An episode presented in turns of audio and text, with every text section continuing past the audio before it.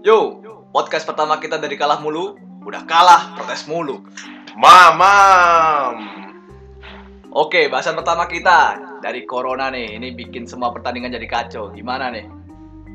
Ya, gini aja. Sekarang dilihat dulu seri liga seri, seri apa nih? Kalau misal dari Serie A sih kemungkinan katanya mau diselesaikan di tengah pertandingan, bukan pertandingan, di tengah musim. Jadi musimnya nggak akan diselesaikan sampai 38 match. Waduh, berarti perebutan antara Inter sama Juve susah nih. Nggak seru lagi dong.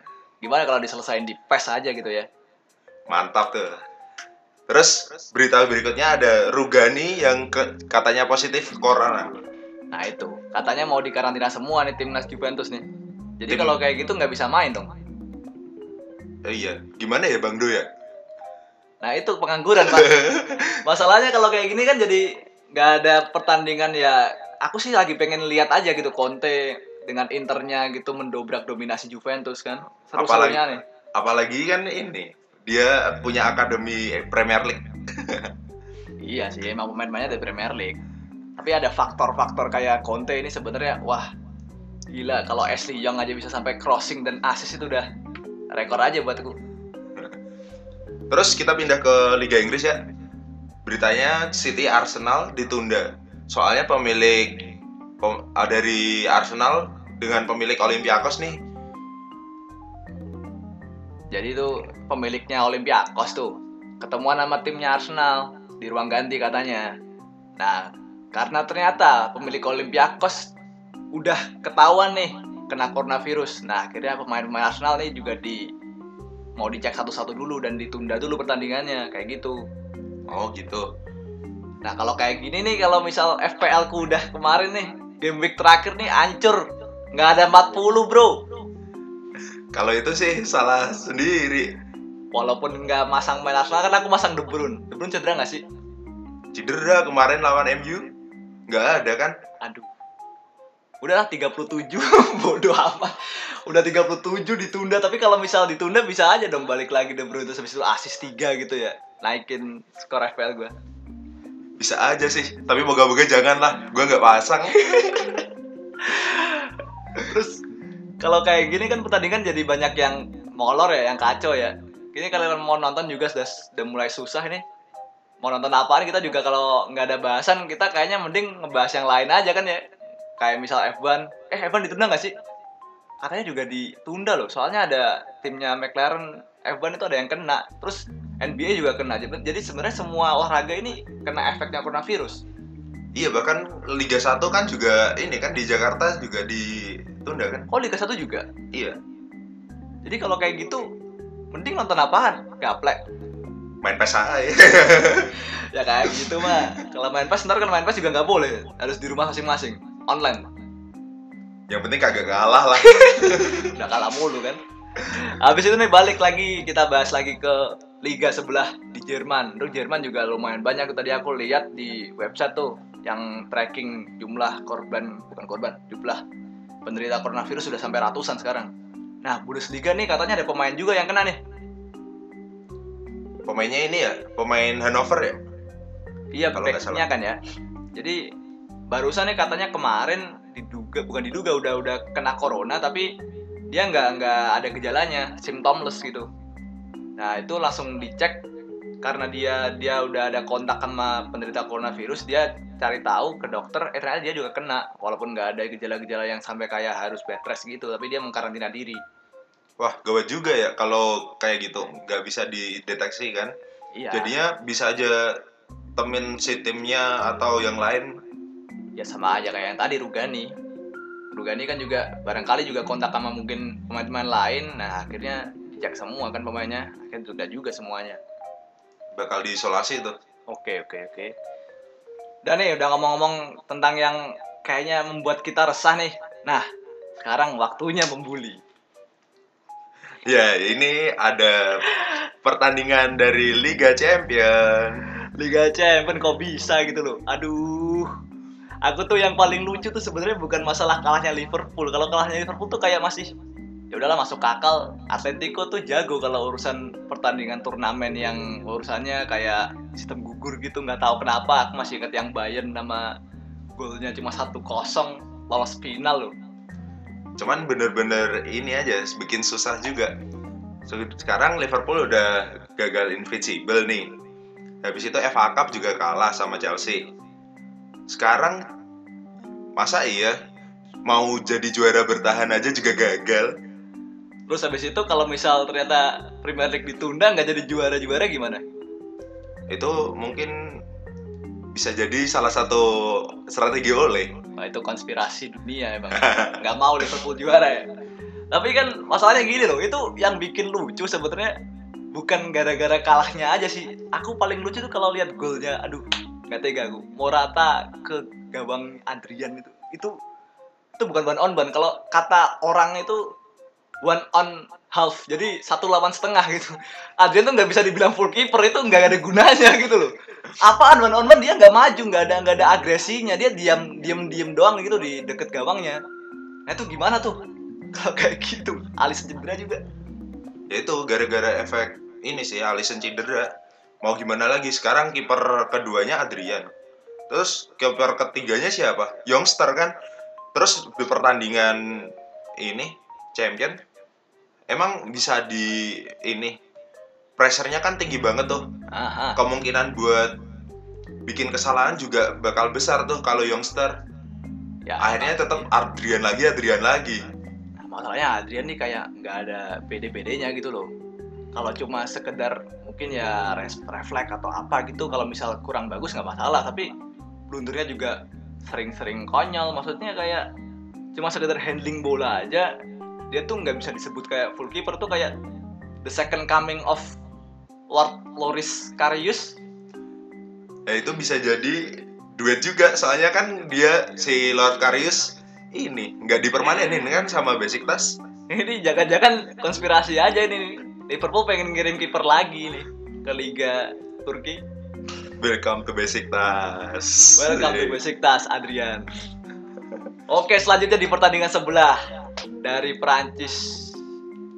Yaitu- Pertandingannya ini ya Dortmund sama PSG. Ya, PSG lawan Dortmund. Dortmund pada udah udah jumawa loh.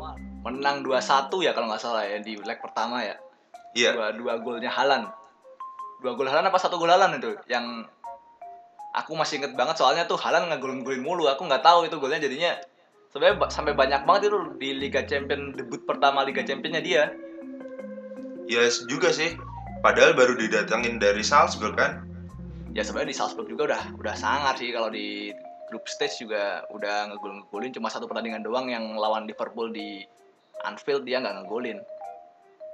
Sampai Torgan Hazard bilang kan kalau ini Haaland diminta ngasih asis bukan ngegolin doang. itu sangat sebenarnya kalau Haaland sih sebenarnya. Kalau misalnya nggak tahu kenapa ya aku kalau lihat dia tuh off the ballnya emang nggak masuk akal sih kalau untuk ukuran pemain muda dan dia juga punya fisik jadi kalau misal buat ngelawan back-back yang gede-gede gitu masih bisa lah Iya sih dia ini posturnya bagus meskipun mukanya kayak Majin Buu. Terus itu yang ajaib juga sebenarnya nggak tahu sih ya. Dia syutingnya tuh nggak kayak ah, nggak kayak asal shoot gitu loh. Dia tuh kayak ada ngelihat pergerakan kiper dulu baru shoot.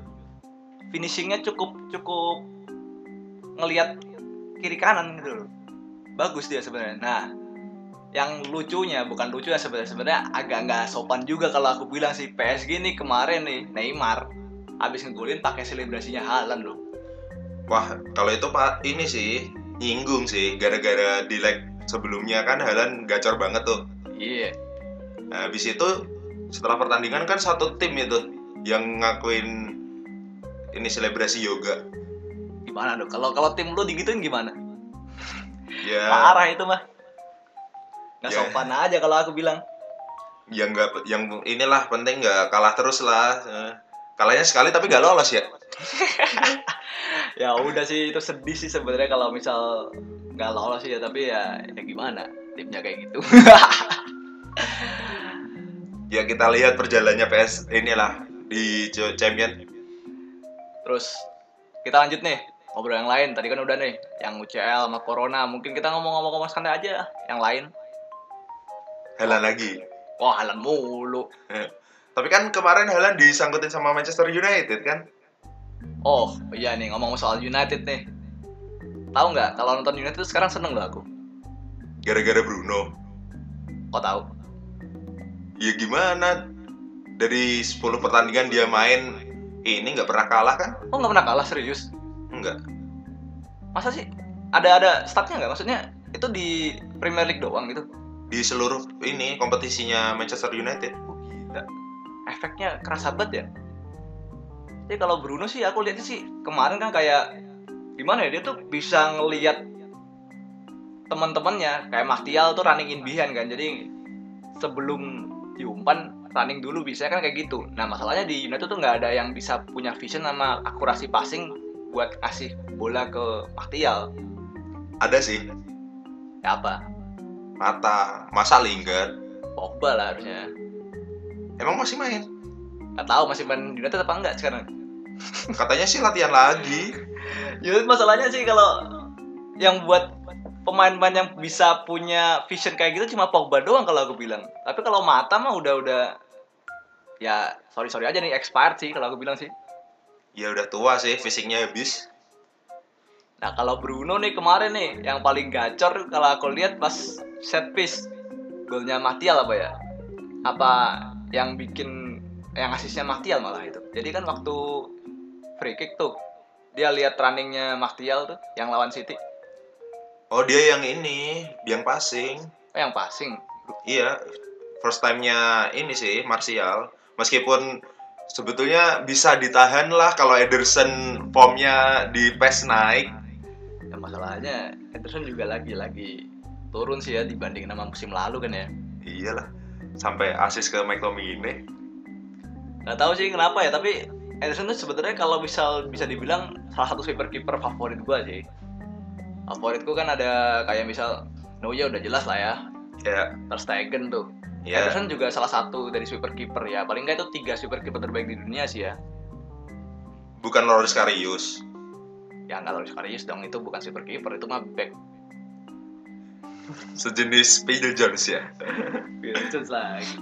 Nah itu masalahnya kayak gitu tuh gimana ya itu bisa sampai blunder bola sampai ke McTominay juga aduh parah banget jadi sekarang kan Liverpool jadi gacor kalau misalnya Ederson juga nggak gacor kayak musim lalu Ya juga sih. Eh, Bahas-bahas MU nih.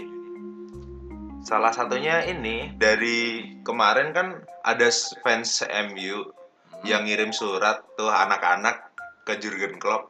nah Setelah surat itu, Liverpool udah mulai kalah nih dari FA Cup, terus habis itu di Premier League, ini di Champion. Oh yang surat yang itu. Itu mah itu nggak tahu sih kalau aku bilang bukan bukan efek mentalnya itu kayaknya ada dukunnya itu. Itu ngirimnya ngirimnya udah udah pakai nggak tahu ya. Itu udah, udah kayak disihir kamu kalah kamu kalah. Nah, langsung Jurgen Klopp langsung ah aku kalah saja. Kalah gitu. Wah, bisa juga tuh.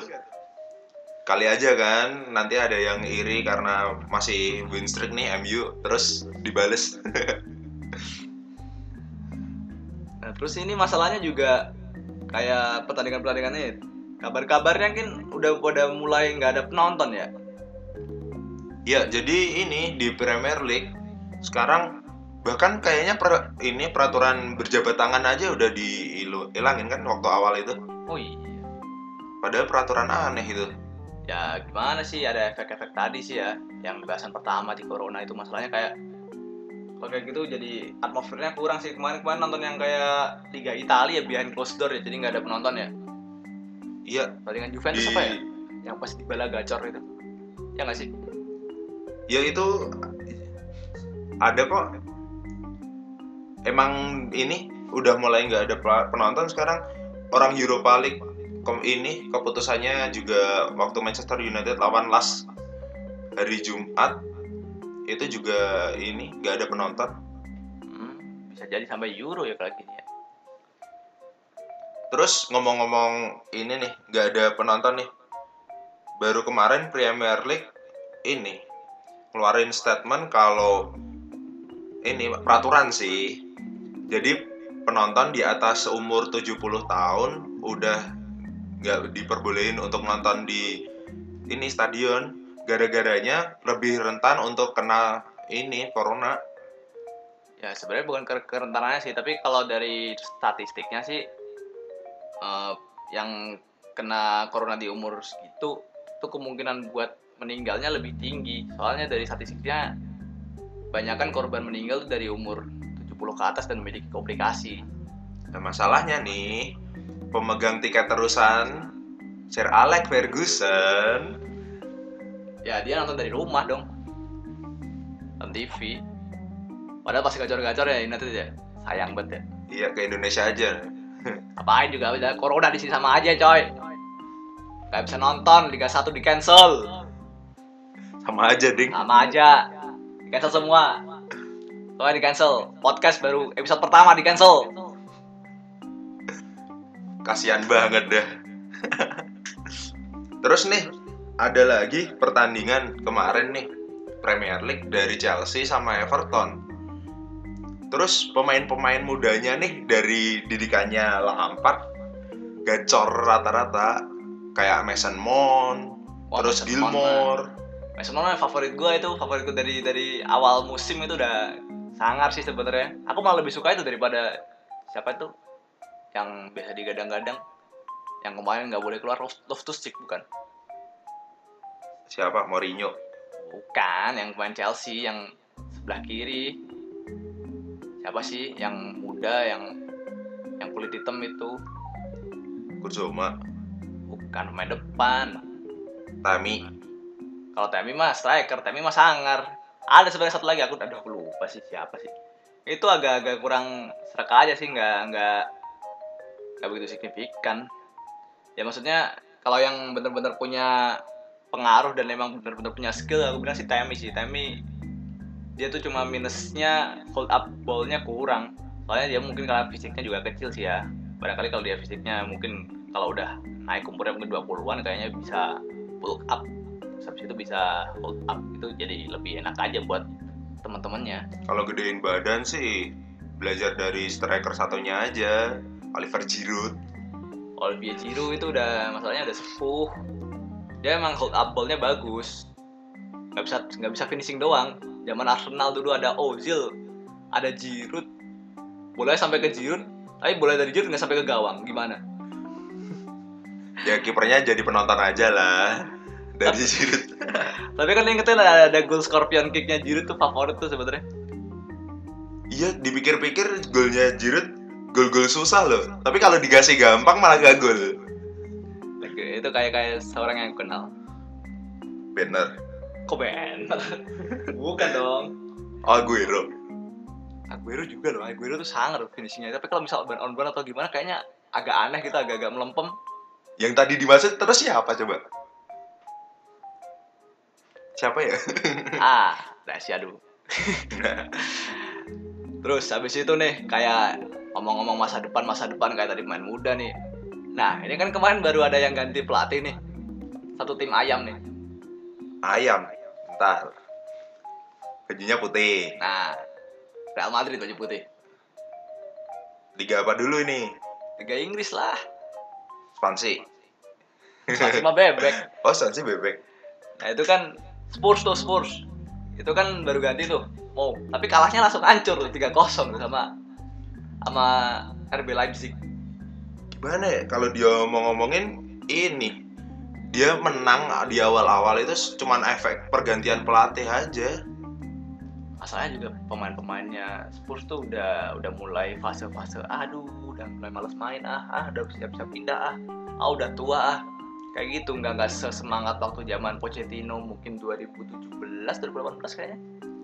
Nah, terus gini juga pemain-pemainnya yang sekarang tuh untuk masalah fashion nih yang diunggulin kan sebelumnya Erikson terus pindah ke Inter nih. Sekarang yang ngasih umpan-umpan magic kayak gitu lah. Nggak ada. Nggak ada. Nggak ada lagi. Erikson tuh satu-satunya itu sebenarnya kalau misalnya bisa dibilang sih playmaker dengan vision terbaik nih menurut kategoriku. Satu Erikson minusnya dia cuma kayak nggak mau itu aja sih nggak mau pressing aja yang pressingnya jelek dia. Kayak Bruno nih itu juga bagus malah Bruno tuh ada off the ballnya juga. Movementnya bagus. Terus misal kayak Pogba. Pogba yang jelek juga sebaik tingkat Mentalnya. kerajinannya. Tingkat kerajinannya tuh minim. Gak rajin sama sekali nggak ngikutin pakem disiplin taktiknya tuh buruk dia. Kalau buatku walaupun dia sebenarnya secara teknis bagus. Loh, Pogba bukannya rajin. rajin. Rajin Ra- Rajin bikin konten sama Lingard. Joget. Banyak sih ya kayak terus kalau Messi Messi nggak usah ditanya lagi mah itu emang spesial. Nggak usah diomongin lah ya. Iya. Udah pada tahu lah. kayak kayak gitu mah playmaker playmaker sangar. Nah itu masalahnya Erikson bisa bisa pindah ke Inter tuh aduh Spurs sudah langsung hilang satu pemain kunci. Itu pemain kunci. Andalan gua di FPL 2018 kayaknya. Ya itu. Terus Dele Alli juga nggak bisa nutupin ini posisinya dia. Dele Alli Orang tuh- beda permainan. Dele Alli itu bukan bukan playmaker sih dia lebih ke movementnya sebenarnya. Bagusnya tuh dia kayak kayak mungkin mirip-mirip kayak Muller sebenarnya. Cuma dia punya teknik aja. Lebih punya teknik daripada Muller kalau buat nyari-nyari celah gitu bagus dia. Berarti ini dong kayak MU sebelum Bruno datang akhirnya. ya iya sama aja. Sebenarnya Mourinho yang emang kayak kayak gitu kayaknya ya. Suka tim-tim yang nggak punya playmaker kali Mungkin dia mainnya ini aja long ball long ball kayak Indonesia. yang ngapain nggak ada yang tinggi coy Son emang tinggi nggak juga Harry Kane doang kurang ya kalau misal backnya setinggi Van Dijk mah mati Ngomong-ngomong nih, tadi bahas ini sempat bahas Harry. Tadi nyebut Harry Kane lah. nah kenapa nih Harry Kane Katanya udah nggak ini nggak betah di ini Tottenham. lah kenapa Ya itu gara-gara kan Mourinho minta rebuild nih sama Levy. hmm. Terus katanya dia nggak pengen ngikutin rebuild, ya ini rebuild itu. Jadi kayaknya buat dia kelamaan lah. Terus ini pengen pindah. Ya, masalahnya kalau pindah juga nggak ada nggak ada tim yang siap bayar buat Kane sih kalau aku bilang sih. Ya harganya tinggi. Terus performanya sekarang udah turun kan? Kalau performa nggak masalah turun. Sebenarnya dia kalau misal ngomongin performa dia tergantung sama belakangnya juga. Maksudnya kalau nggak ada Erikson juga susah nih misal. Atau siapa nih? Kayak Son atau mungkin Mora. Mora tuh, aduh, itu nggak kelamaan bawa bola biasanya nggak lihat kanan kiri. Kalau Son juga sebenarnya dia kalau misal ada Kane nggak bagus. Nggak ada Kane malah bagus. Ini yang susah. Nah berarti Ken pindah aja.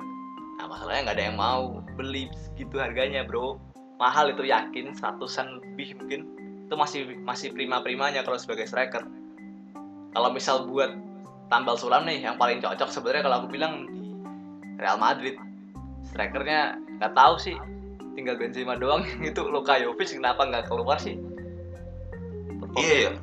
Benzema udah tua, butuh pengganti nih. Terus habis itu Jovic ini nggak nggak perform. Luka Jovic nih jadi agak-agak nggak keluar performanya jadi tumpul sedih aja sih sebenarnya. Dia juga waktu sebelumnya kan di Frankfurt sangar tuh gacor. Bareng sama Ante Rebic sama satu lagi siapa? Trio kan itu. Siapa ya? Si Aduh lupa aku. nah itu kan ya sedih sebenarnya ya. Itu trio yang udah bikin morat marit per Bundesligaan sampai bisa masuk champion kan kalau nggak salah. Apa masuk ke Eropa doang tapi tetap sangar sih. Oh mainnya ngeri banget ofensifnya sih. ya iya emang itu yang yang diandelin sama Frankfurt. Sama kayak Atlanta dong. Atalanta nggak tahu kenapa itu gacor juga itu. Masuk kan ke perempat final ya? Iya, Giuseppe Ilicic lagi ini. yang paling lucu tuh tadi pagi ku aku lihat tuh di internet tuh di sosmed. Ada ada post meme. Ada tim Italia hitam putih hitam hitam biru yang masuk perempat final Liga Champions tapi bukan Inter brengsek Kirain Inter ya, padahal udah turun di Europa League. udah udah. Udah wah. Lucu banget ini lucu banget. Ya kali masalahnya Inter nih buat masuk champion aja kayaknya udah setengah mati kan. Eh, walaupun sekarang emang gacor sih gara-gara Conte. Nah jadi lucu aja sebenarnya. Gara-gara Conte apa gara-gara yang? gara-gara banyak hal sih sebenarnya. Tapi kalau misalnya aku bilang sih nggak tahu kenapa si depannya tuh yang dari Argentina Lautaro Martinez. ya Lautaro itu gacor tuh sangar malah lebih bagus dari Icardi gue bilang Cocok lagi sama ini Lukaku. Iya loh. Lukaku jadi kalau partneran malah bagus loh. Sama kan kalau kayak di di Belgia dia partneran juga kan kalau nggak salah. long strikeran ya nggak sih sama ini Benteke kok Benteke nggak sama Hazard apa gimana gitu bukan ya biasanya Hazard kiri dia ini kan center kan Hmm, jadi maksudnya tuh dia tuh selalu butuh partner aja sebenarnya Lukaku. Masalahnya kalau di MU partnernya cuma siapa? Rashford. Rashford nggak tahu sih kenapa tapi nggak pernah ada gitu percobaan dari pelatih United itu buat masang Rashford sama Lukaku di partner gitu kan. di dua striker ya Iya. nggak pernah kayaknya Nggak pernah ada yang kayak berusaha banget itu paling cuma cuma ah ya udahlah pasang aja kayak gitu loh. Terus masalahnya juga dari suplai bola sih kayaknya Kalau supply bola mah Inter siapa yang sangar? Biasa-biasa aja sebenarnya cuma gara-gara gini sih simpelnya mainnya Inter tuh gampang taktiknya. Kasih bola ke Lukaku, Lukaku tahan bola, Lautaro run in behind. Habis itu Lukaku ngasih umpan gampang. Udah habis itu gol. Itu doang hidupnya. Kalau lihat-lihat gol-golnya tuh kayak gitu-gitu. tapi kira- kira-kira kalau duet kayak gitu di Premier League jalan nggak ya Nah, problemnya kalau di Premier League ini kalau mau hold up ball nggak tahu sih ya. Tapi tuh jarang banget ada kesempatan buat hold up ball buat Lukaku. Kalau misal kayak Inter nih, ya kan kalau di di bawah Conte ini kayak ada ada gap, maksudnya uh, counter attack gitu loh. iya sih Nah kalau misal Lukaku selama di United kayaknya buat kesalahan buat main counter attack yang bisa bisa hold up ball, Lautaro run in behind tuh kayaknya dikit banget, lebih banyak pemain belakang musuh numpuk di belakang, lo- yang Lukaku nungguin crossing. iya kayaknya males banget kan dulu waktu di Manchester United Problemnya juga musuhnya juga kayak gitu juga pada nunggu di belakang. Kalau di Inter ya ada kayak gitu bisa jadi gacor. oke terus tadi kan sempat ngomongan Madrid nih terus pertandingannya sebelumnya belum dibahas derby eh Clasico Oh yang kiranya Real Betis. Eh. Yang oh iya yang Real Betis ya Real Betis kalah. Masalahnya lucu sih. Udah sangar nih, weh keren nih bisa menang lawan Barcelona. Barcelona, wow wow wow. Abis itu keok. Lah, gimana sih ini Pak Butak emang? lawannya Real juga sih Enggak loh, itu itu udah udah sangar loh. Waduh, gila. Maksudnya ya emang sih di di atas kertas kayaknya dua-duanya lagi tim yang lagi sakit bisa dibilang lah ya. Nggak kandidat yang sangat banget kayak zamannya Cristiano di Real Madrid waktu juara Champions berturut-turut kan itu. Terus juga Barcelona juga habis ganti pelatih. Kike Setieng juga masih nyari formasi yang pas nih. Nah, habis itu malah ternyata entah kenapa Zidane yang menang. Kayaknya bukan karena Zidane sih. Soalnya motivator nih ada masuk ke ruang ganti. Terus kayaknya Vinicius terinspirasi gitu. Pemain muda tapi itu nggak tahu ya, aku, aku bisa belum bisa bilang Vinicius sampai sampai ke tingkatan kayak Halan atau mungkin kayak Mbappe gitu sih, tapi mungkin masih bisa jadi pemain bagus, tapi belum bisa sampai ke tingkat world class. Nggak tahu kalau setahun dua tahun ke, ke depan nggak tahu juga sih. Kalau yang emang bener-bener aku bisa lihat world class di umurnya sekarang kayak misal Halan di umur 19 tahun dengan off the ball-nya atau Mbappe di umur waktu di umur 18-19 tahun dengan runningnya bisa beating the defender bisa ngelewatin pemain lawan itu sangat sih nah kalau misal Vinicius kan masih kayak ya winger biasa sih maksudnya winger kan emang tugasnya lari dan Masih Mungkin. ini Ya, passing antara atau crossing. ini. antara crossing atau mungkin kayak cut inside kayak gitu belum kelihatan kan ya atau Iya. mungkin barangkali nih dari dari Rio nih gimana nih kalau misal lihat Vinicius Sebetulnya sih masih ya potensi gede tapi belum maksimal. Dia jadi andalan nih karena striker udah ini kurang aktif nih buat ngegolin. Ekspektasi dari supporter juga gede. Tapi ya gimana umur dia yang segitu dikasih Tanggung jawab. beban tanggung Jawabnya jawab yang gede. segede itu bahwa Real Madrid apalagi yang sebelum-sebelumnya dikenal ini kan pernah treble apa treble juara tiga kali champion berat sih berat sih emang sih terus kembali lagi nih yang lawannya lagi nih Barcelona nih menurut tuh gimana nih kalau misal di bawah Kike Setien itu kan lebih lebih kalau istilahnya nih daripada yang pelatih sebelumnya siapa sih? Lupa. Enrique. Siapa? Luis Enrique. Enggak itu kan lebih lama lagi coy.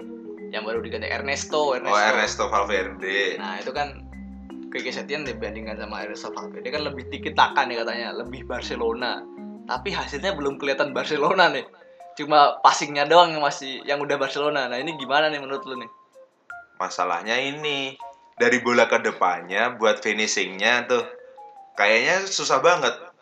Jadi permainannya Barcelona kelihatan dari tengah dari ke belakang ke tengah ke depan depan balik lagi.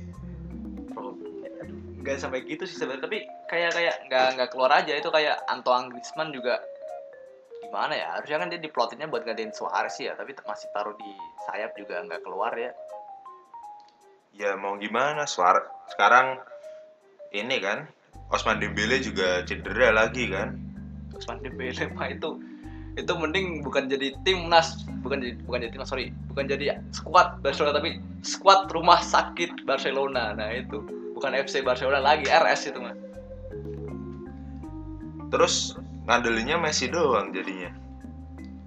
Ya kalau Messi siapa lagi kalau nggak Messi? Masalahnya kalau kalau kayak Suarez nih udah ada sepuh nih udah sepuh. 30 berapa 33 apa ya? Kayak segituan lah. Messi ya sepuh-sepuh tapi masih bisa punya vision masih punya pas masih punya passing. Walaupun udah nggak beating defender udah ngeliatin udah nggak kebanyakan dribbling kenceng kayak dulu zaman mudanya dia. Tapi dia masih bisa diandelin buat passingnya buat long range shootnya buat free kicknya. Kalau kayak Messi malah sekarang gol-golnya malah lebih banyak yang dari luar kotak penalti loh Iya sih. Terus juga ini kan Barcelona sering kebobolnya masalahnya gini. Waktu lawan derby eh, waktu ke El Clasico ini lawan Madrid nih. Dia di press nih. Padahal permainannya itu passing-passing pendek.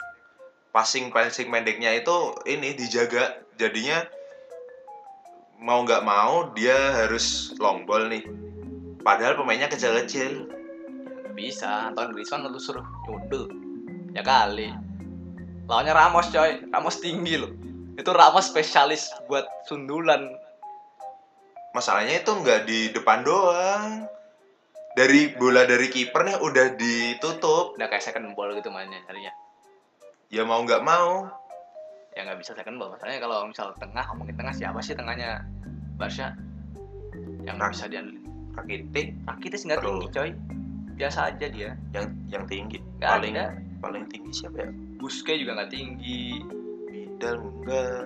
Vidal aduh Vidal tuh mah nggak tahu tapi nggak nggak nggak serak juga sih aku lihatnya dia dia di Barcelona nggak cocok kayak kayaknya. Nggak klop. Klub bukannya di Liverpool? Ya kayak gitu dong. Juga backnya kan nggak nggak sesangar dulu zaman Ike sama yang gondrong Puyol. Puyol. Nggak oh kalau Puyol jangan ditanya lah. Itu mah dewa ya. Zaman segitu udah ada bikin Barcelona ada treble kipernya padahal Victor Valdes kan? Victor Valdes emang sangat zaman segitu mah.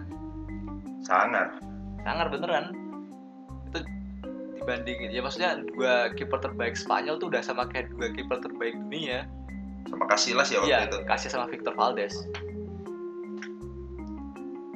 Terus nih kira-kira bahas apa lagi ya gimana mau ngomongin Euro? Belum ada sih. Tapi kayaknya belum kayaknya juga nggak bakal ada. Corona lagi nih. Ya gimana coy? Ini kalau lihat di mapnya aku lihat di mapnya Corona tadi nih. Itu hampir semua Eropa paling nggak tuh kena hampir paling nggak paling kecil tuh lima kasus loh. Di Jerman udah ratusan di Inggris ratusan di Italia udah sampai ribuan. Nah kalau kayak gini mau main Euro di mana? Nggak ada. Pemainnya juga juga nggak berani keluar rumah. Ini kalau mau travel juga nggak mungkin pada travel ban. Kayak misal Eropa nih nggak boleh travel ban ke US udah nggak boleh travel ke US travel ban dari dan sebaliknya juga US dan travel ban ke EU ke Eropa. Wah susah banget kalau gitu. Apalagi kan sekarang kalau liga-liga gitu, eh liga, kompetisi champion ataupun kompetisi UEL gitu kan harus tra- harus ini kan iya harus pergi ke travel. negara-negara lain. tetap tetap harus pergi masalahnya kalau misal travel ban itu baru travel ban misal kayak EU kan satu blok sendiri tuh nah itu kalau udah travel ban dalam EU misalkan kata- katakanlah dari negara ke negara nggak tahu juga ntar itu problematis banget ntar nggak bisa nggak bisa ngapa-ngapain Nah, dia iya. udah udah pada udah pada berlatih di balik pintu istilahnya behind closed door. Dan tadi pada latihan di behind closed door pertandingan behind closed door udah nggak ada proses pertandingannya kan ya sedih sih sebenarnya tapi mau gimana lagi? Ya mungkin kita sekarang lagi merasakan ini ya bencana mungkin virus COVID-19 yang udah kayak game plug in. Ya stay safe lah pokoknya everyone ya. Jangan lupa maskernya terus hand sanitizer pokoknya jaga kesehatan. jaga kesehatan. Kalau misal kira-kira harus keluar di publik ya gimana lah pokoknya caranya.